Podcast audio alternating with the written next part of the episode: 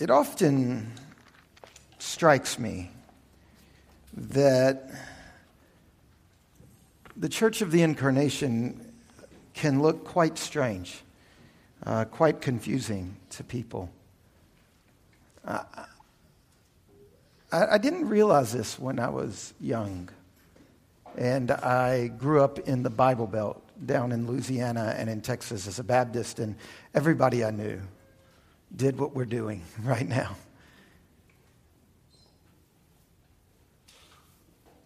But over the last several years, uh, over and over, I seem to have these moments where I realize that what we're doing is quite odd. Sunday after Sunday, giving up so many opportunities to do this odd ritual gather in this room, sing, confess our sins, listen to a teaching from Scripture, come to the table and have communion. That week after week after week, here we are, prime time. Hour and 45 minutes, two hours. And then we follow this up by leisurely visiting with each other, coffee and bagels for another 30 minutes or an hour or some longer. I've taken the church seriously my whole life. Like I said, I grew up in Louisiana and Texas as um, the son of a Baptist pastor who was the son of a Baptist pastor, my uncle, my brother. It's the family business. And um, when I was a child growing up in the Baptist church, our church gathered on Sunday morning, on Sunday nights, on Tuesday nights, on Wednesday nights, and I was there, my family. That's, that's what we did. Now, we do things a little different, but not that much different. We get together a lot. Here we are, a lot, almost all of us, most of us get together during the week in small groups and homes. Week after week, we do this. This thing on Sunday morning. It cuts our vacation short. It keeps us from camping all weekend long with our friends. It keeps us out of sports that happen on Sunday morning. It keeps us from sleeping in. And the list goes on and on and on. This, this moment is the last remaining moment that so few people lay claim to. It's this free moment. And here we do this week after week. I see you here. We give up in this frenetic, frenzied, over busy culture. We give up this morning. Sometimes I think what this must look like to people who are not accustomed to it. Sometimes I think, why do we do this? And then I hear passages like Acts chapter 20 and 21, and I remember why. And I remember why Janelle and I lead our children to bend their whole lives around this and to live out of step with their friends and to structure the rhythm of vacations and hobbies differently. Look with me at Acts chapter 20, verse 28. Pay careful attention to yourselves and to all the flock in which the Holy Spirit has made you overseers to care for the church of God, which he obtained with his own blood. First of all, look right in the middle the church of God, the church, this thing we are, this thing we're doing, it belongs to God the Father. And then look what it says right after that. He obtained it with his own blood. The price God paid to create the church was really high. It was the death of his beloved son. And third, look at the beginning of verse 28. Pay careful attention to yourselves and to all the flock in which the Holy Spirit has made you overseers. He's talking to the pastors of the churches. There is one creator. He is God the Father, the Son, and the Holy Spirit. And do you see how important the church is to him? He's all in. He created the church through the sacrificial death of his son, and he cares for the church through the Holy Spirit calling and appointing leaders to oversee the church. The church belongs to the triune God, He's all in. The church is God's baby. It's his gift to the world. God has put all of his eggs in the basket of the church. The church is the single greatest gift of the one creator to the world that he loves because the church is the way God has given himself to the world for the life of the world. And this morning, for those of you who've been doing this a long time like me, I want to just remind you of why we're doing it. For those of you who are looking at this because you pop in on special days and with friends, and when you have margin left over in your schedule, I, I, want to say to you why some of us treat this differently. To all of us, I want to encourage you to commit yourself to the Creator through the church in three costly, sacrificial, and generous ways. First of all, and definitely most important of the three things I'm going to talk about, it is appropriate to make a radical and costly and generous commitment to worship with the church. Worship with the church. Sunday morning, corporate, Ritualized worship is the most important thing that you do in your entire life, and it is the most important thing that the church does in its entire life. It is the central act of your life, it is a central act of the church's life. Think about those 10 strange verses in Acts chapter 20. I'm talking about this episode where Eutychus falls out the window. Look, look at Acts chapter 20, verse 7. On the first day of the week, when we were gathered together to break bread and be taught the scriptures. There it is. Worship on Sunday, the Lord's Day. They're Jews. They count time from sunset to sunset. So Sunday is from sunset on Saturday night to sunset on Sunday night.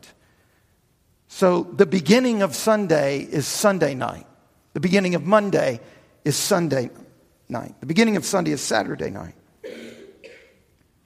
They've been working all day. All day on Saturday, they've been working. That was an ordinary working day in the Roman Empire. So the church had to meet very late at night after work or very early in the morning before work because they lived in a culture that didn't rhythm its week the way Christians do. They didn't live in a nation that was founded on this rhythm, and therefore, generally speaking, most people have Sunday off from work. No, they had jobs and they had to go to them. And then they show up late in the day after a full day of labor. The service probably began at sunset. It's in the upstairs of a house. And like it says in verse 8, they need light. It's dark. And so the room is full of oil lamps. It's stuffy. It's oily. And here's Eutychus and based on the Greek word to describe him, young man, he's likely between 8 years old and 14 years old. And he's been working and he's tired and he's fighting off sleep. None of you have ever experienced this in church where you're just fighting. You know that church nod where you feel like your head drops like 18 feet?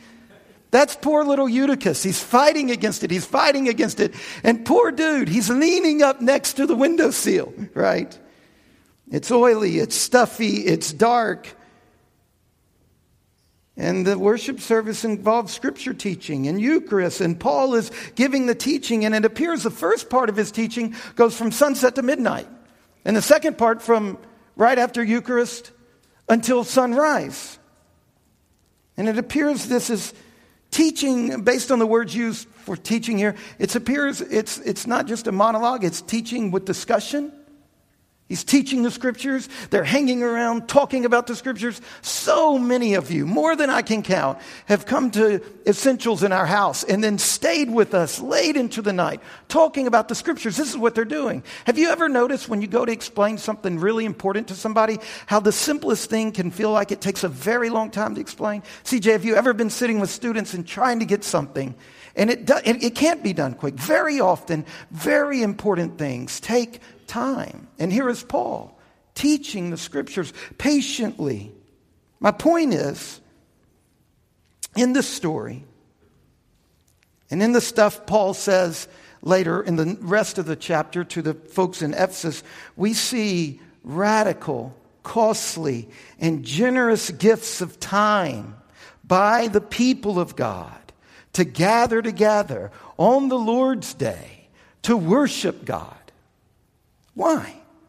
Why is the worship of the church, and I'm not talking about a daily time of worship, the way that you can worship on the golf course. Absolutely, you can. You can have worshipful experiences with God while you're fishing or hunting or hiking or doing whatever brings deep pleasure to you. That's a worshipful thing. I'm not talking about that. The Bible talks about that. That's good. I'm not discounting that. I'm talking about this thing we're doing now. Sunday morning corporate, ritualized, whether your ritual is the Pentecostal ritual or the Catholic ritual or the Lutheran one or the Anglican or the Baptist or the non denominational. You've all got rituals. You all could set your clock by the, by the paces of the worship service? Why, why is this so important that we see it right here? By the way, this is the earliest description of the church's radical commitment to worship on the Lord's Day, on Sunday. This is the very first time it occurs in the history of the world. Why? Why so important that it happens here and it carries on for century and millennia? And we get to moments in the second and third and fourth century where the Roman Empire demands Christians to stop, and their response is, This day belongs to the Lord. That's what Lord's Day, Lord, possesses possessive means? It means it belongs to God and we will die, and they did. They were burned at the stake because they refused to stop doing this. Why? Why has that happened? And why does my family and so many of your families cut vacations short? Why do we change our habits? Why do we give up hobbies that are great? But take us out of this so we make the cost benefit analysis. Why do we do such a weird, crazy thing? Because over and over and over, we learn in the scriptures that this is the central act of being a human. Not worship in a vague, generic, emotional, personal, private sense, but corporate worship on the Lord's day by the Lord's people. And there are so many reasons that Scripture lays out for this. To begin with, the church at worship on the Lord's Day is the fundamental way you are transformed into the image of God, into being truly human, into being truly yourself, into being agents of the gospel. And also because the church at worship on the Lord's Day is the primary way the gospel is declared.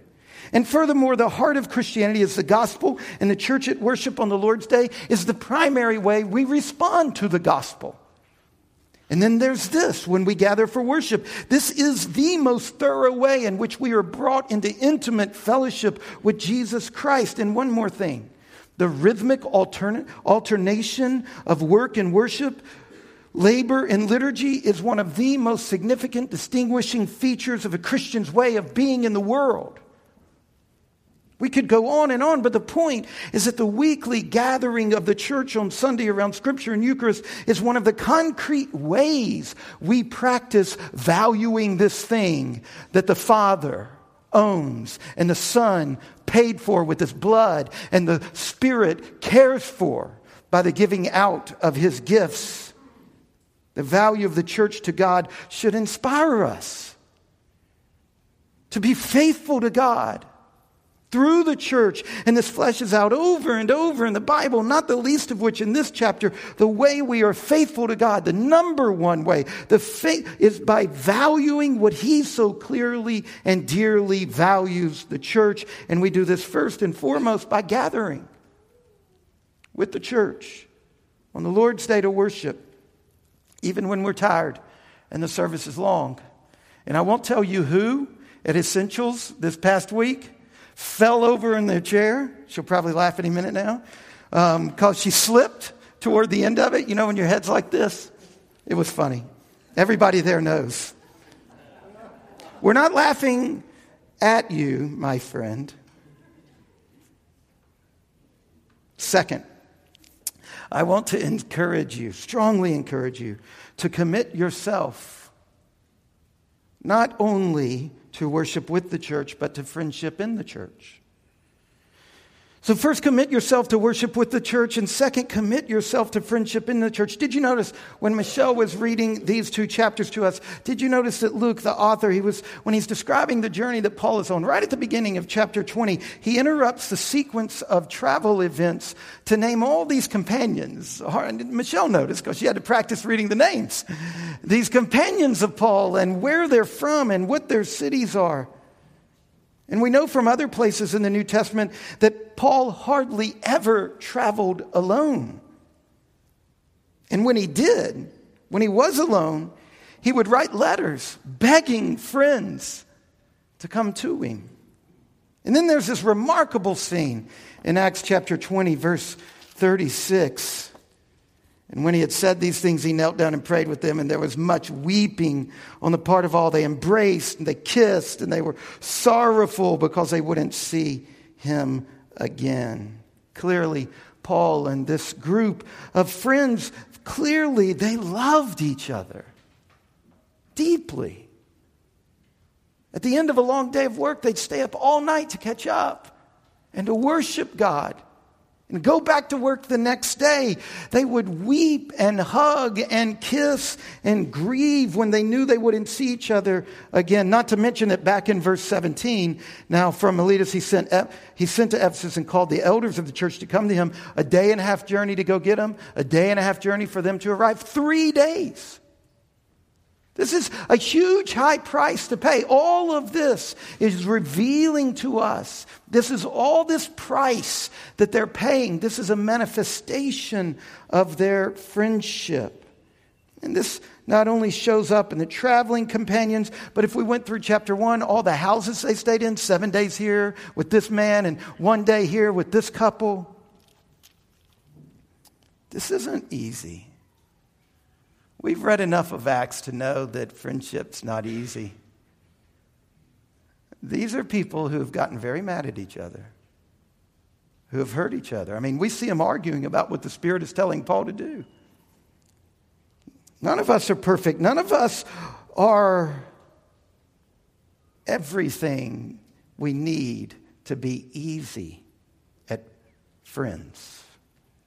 There's a lot of us that are obstinate and needy and difficult. So, how do we do it? How are we going to not just name this thing as some kind of placard motto, but actually put it to work in the concrete reality of our life? How are we going to live together as the church of the incarnation? How are we going to pull this off, not just for the honeymoon season, but for the whole thing? Because some of you really get on my nerves and I get on your nerves. If we haven't gotten on each other's nerves yet, there's only one reason it's not compatibility, it's that we just haven't spent enough time together. That's the only reason. There's somebody in this room you haven't gotten, you haven't been bothered by because I promise you, the alternative is that both of you are perfect. How are we going to do this? How are we going to overcome the real barriers to real friendship with real people when you're locked in together? How do we forgive? How do we push through the conflicts? Lots of things, but one really important thing is that we've got to learn to regard one another. Every person that Jesus sends to us, we must learn to regard one another as a gift from Jesus. That's what Ephesians 4 says. I have to look at Mike as God's gift to me.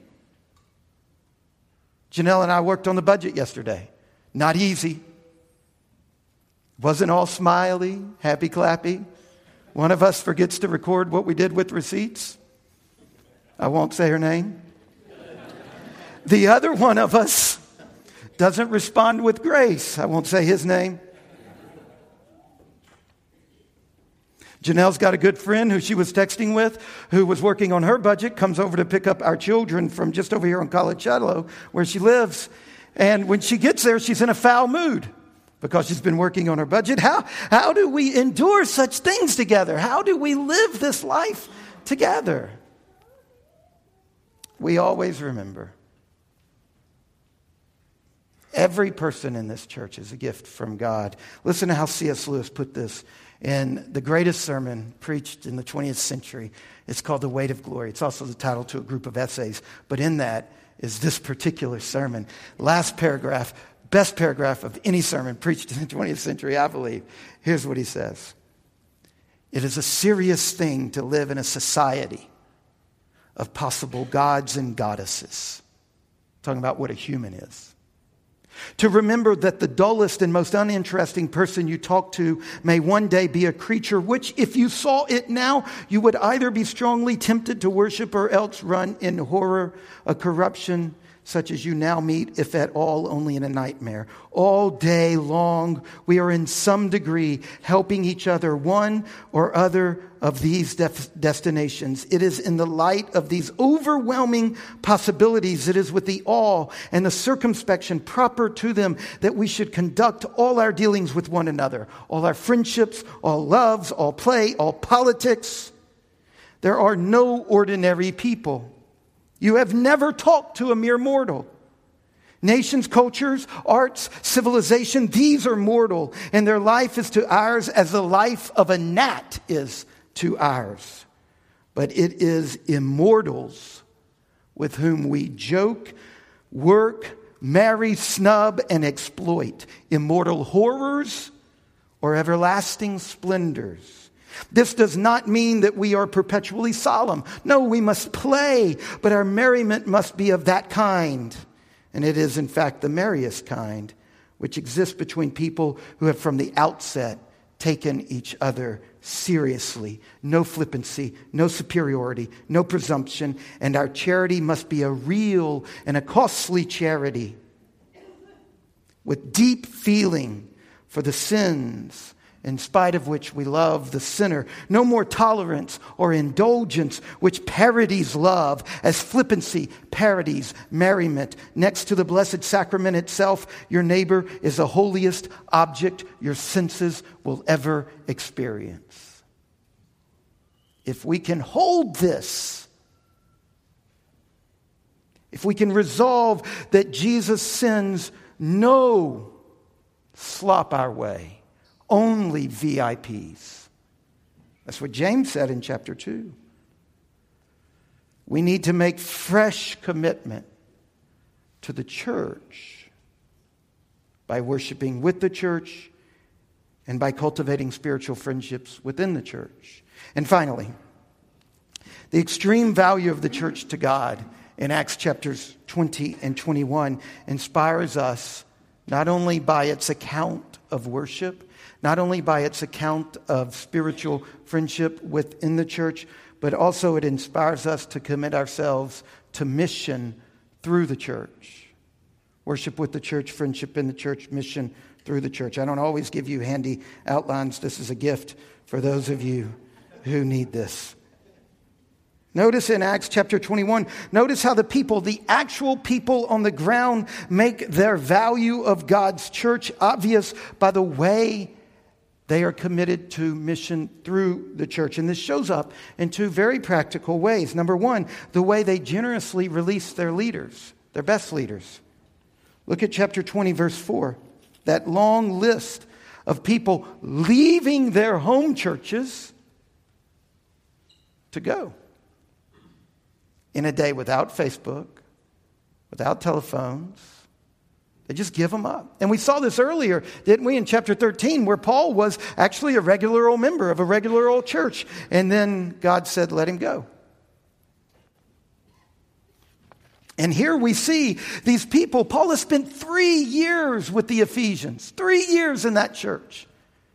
And in this moment, he says, I've got to go. And they know they will never see, uh, isn't it so tender? Never see his face again. So generous. We've had to do this as a church. We had to say goodbye to the Napotniks and the Hansons and the Lepravats and so many more, the Hayes that planted a church in church in Elkton. Some of you don't know this, but last week, John and Nancy Hay were here. Those of us who missed them with all of our guts. It was a bittersweet reunion. Knowing that they're here, but they're going to continue to live in sin by going to Church of the Lamb instead of here? No. And we have to keep doing this. We have to. We have to love each other deeply and hold each other loosely. And that is so hard. We have to plant churches in Harrisonburg. We're not going to build a bigger building. As, that is not in the cards for us, as far as I can see. We're not going to add a second service. That is not in the cards for us, as far as the leadership of our church can see. This is it. And there needs to be more of this in Harrisonburg than can fit in this room. And we've committed from the beginning to be a small, healthy church. This is the size we've committed ourselves to that plants other small, healthy churches. We're going to keep planting in Harrisonburg until there's room for a thousand or two thousand people to worship in a church that takes hospitality like this and, and, and friendship like this and is committed to the whole scriptures and the whole gospel and the whole culture in sophisticated ways. We're going to keep doing this. And that's going to, I'm, there's going to be a day when there are people in this room and we will no longer be worshiping together. We're going to have to let each other go. Because the local church in a local neighborhood is where God has put all the eggs in his basket. That is how God labors for the shalom of a community. We've got, this is a costly thing. This is painful. I don't know where we're going to plant next. I think we need to plant within the next year and a half. I don't know where. I do not. But we've got to for the sake of this city and because we love and value and know that God is doing this thing on the church. The gates of hell shall not prevail. Another way they so generously gave to the work of mission through the church, not only by giving up one another, they also so generously gave their money. Back in chapter 11, you don't have to turn there, but a prophet named Agabus told that there was going to be a great famine. And so, somewhere after chapter 11 and verse 12, Paul starts going and visiting all the churches. In fact, it seems from a, from a number of the letters that a primary driving force of his second and third missionary journeys was to collect money from churches to help out the church in Jerusalem. Money above and beyond their tithes. As Christians, the Bible commands us to give 10% of our money to God through the church. It's, it's a command, it's, it's not an option. And so a lot of us do that. And it's weird. You know, when I look at what my family gives, it, we would be renovating our house a lot faster. We would be going on more vacations. We would eat out more. It's weird. I don't know anybody who does that but Christians. I, now, there are people who give. But there's a lot of people in this room who they just straight up give 10%. And so by the time you take off taxes and 10%, it's a strange way to live. But then they not only did that, they gave beyond that. It's called a free will offering, and that's the way we help each other out. This is how they did the work of mission. So I encourage you in this third basic way that we commit ourselves to this thing God loves so much, to this thing He created through the sacrificial death of His Son, and He cares for through the gifts of His Spirit. This thing, the church, this thing that the one and only Creator of our world has given for the life of the world, that you would commit yourself to God's mission. By loving each other deeply, but holding each other loosely. And giving away more of your money than you do now. All of these are cost you. Obviously, the money one, it's quite obvious. Those of us who have bills and for whom um, we don't have large money margin in our budgets, it's obvious. But there's one last way it's going to cost us. I just want to foreground it because it's there. It's going to cost your time. This stuff costs time. Investing in friendships in the church, investing in Sunday morning worship, investing in the mission of the church. It's going to cost us the second most precious commodity in our lives, right? right after our money, our time, this thing we don't have enough of, this thing that our culture, we have overly given away our time to pleasures. We're not living in the kind of culture. It's, it's happened plenty of times in the history of the world where people's time is precious because they have to labor so many hours of their lives. Now, for most of you, that is not the case. Your life does not depend on 20 hours of labor a day. But for most of us, we've bought into a toxic culture of pleasure that has committed all of the margin of our lives to hobbies and to friends who live out of town and to all manner of things that fills up our schedule. If you, you know, I was reading a, an article by a financial advisor yesterday because of the obvious, and this guy was talking about people who try to save after all the money's been spent tend not to save, and people who offer Sunday morning worship when the weekends are available tend not to go very often. It's the same. We have to put our tithe up front, we have to put our time commitments up front. And so, what this means is that for some of you to love the church in a way that honors how much God loves the church, you need to spend the next several weeks budgeting your time, figuring out just because it's good, is it worth it? Look, and today, and, and, and this, is, this was not a setup for um, the thing in your worship guide on the annual celebration, although it's quite convenient that it did last. I mean, I didn't know when we planned out the series that this passage would fall on the day we first presented that to you. But look, over the next four weeks, we're asking everybody in our church. Some of you don't know this, but our church's rolls go to zero every year. All of our volunteer positions finish up every year. All of our commitments of giving are wiped clean every year. Our church resets every level volunteer positions, membership, and financial commitments. Every year, it, it erases them all. And we're asking you for the next four weeks to take that document we gave out to you and to figure out how you're going to serve God through the church and to figure out how you're going to give to mission through the church. And we don't ask you to tell us how much you're going to give, we just ask you to make a conscious effort to do it, to do it up front. And some of you, you you've been really unwise in the way you've structured your time commitments. And like the frog in the kettle, it's just cooked up.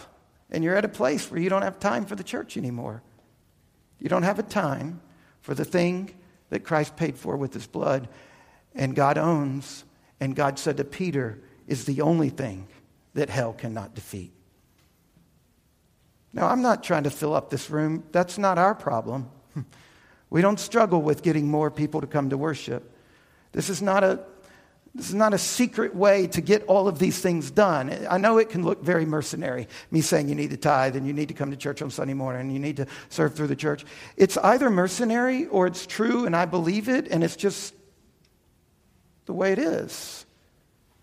And I propose to you that's what I'm doing here this morning. My job is to encourage. That's the job of a pastor. And that word encourage, it comes up all through chapter 21, 2021. It means exhort, it means warn, it means care for, it means teach, it means all of these things. And so I encourage you to reflect on how much the Father, the Son, and the Spirit love the church, both as an institution and as an organism, and love the church. It's God's gift to the world for the life of the world. It's where God gives us Himself. In the name of the Father, and the Son, and the Holy Spirit. Please stand with me. Father, thank you for this morning. Thank you for Paul and the early church and the way they show us the way to true life. Help us in the next four weeks to recommit ourselves to your bride. In the name of Jesus Christ, amen.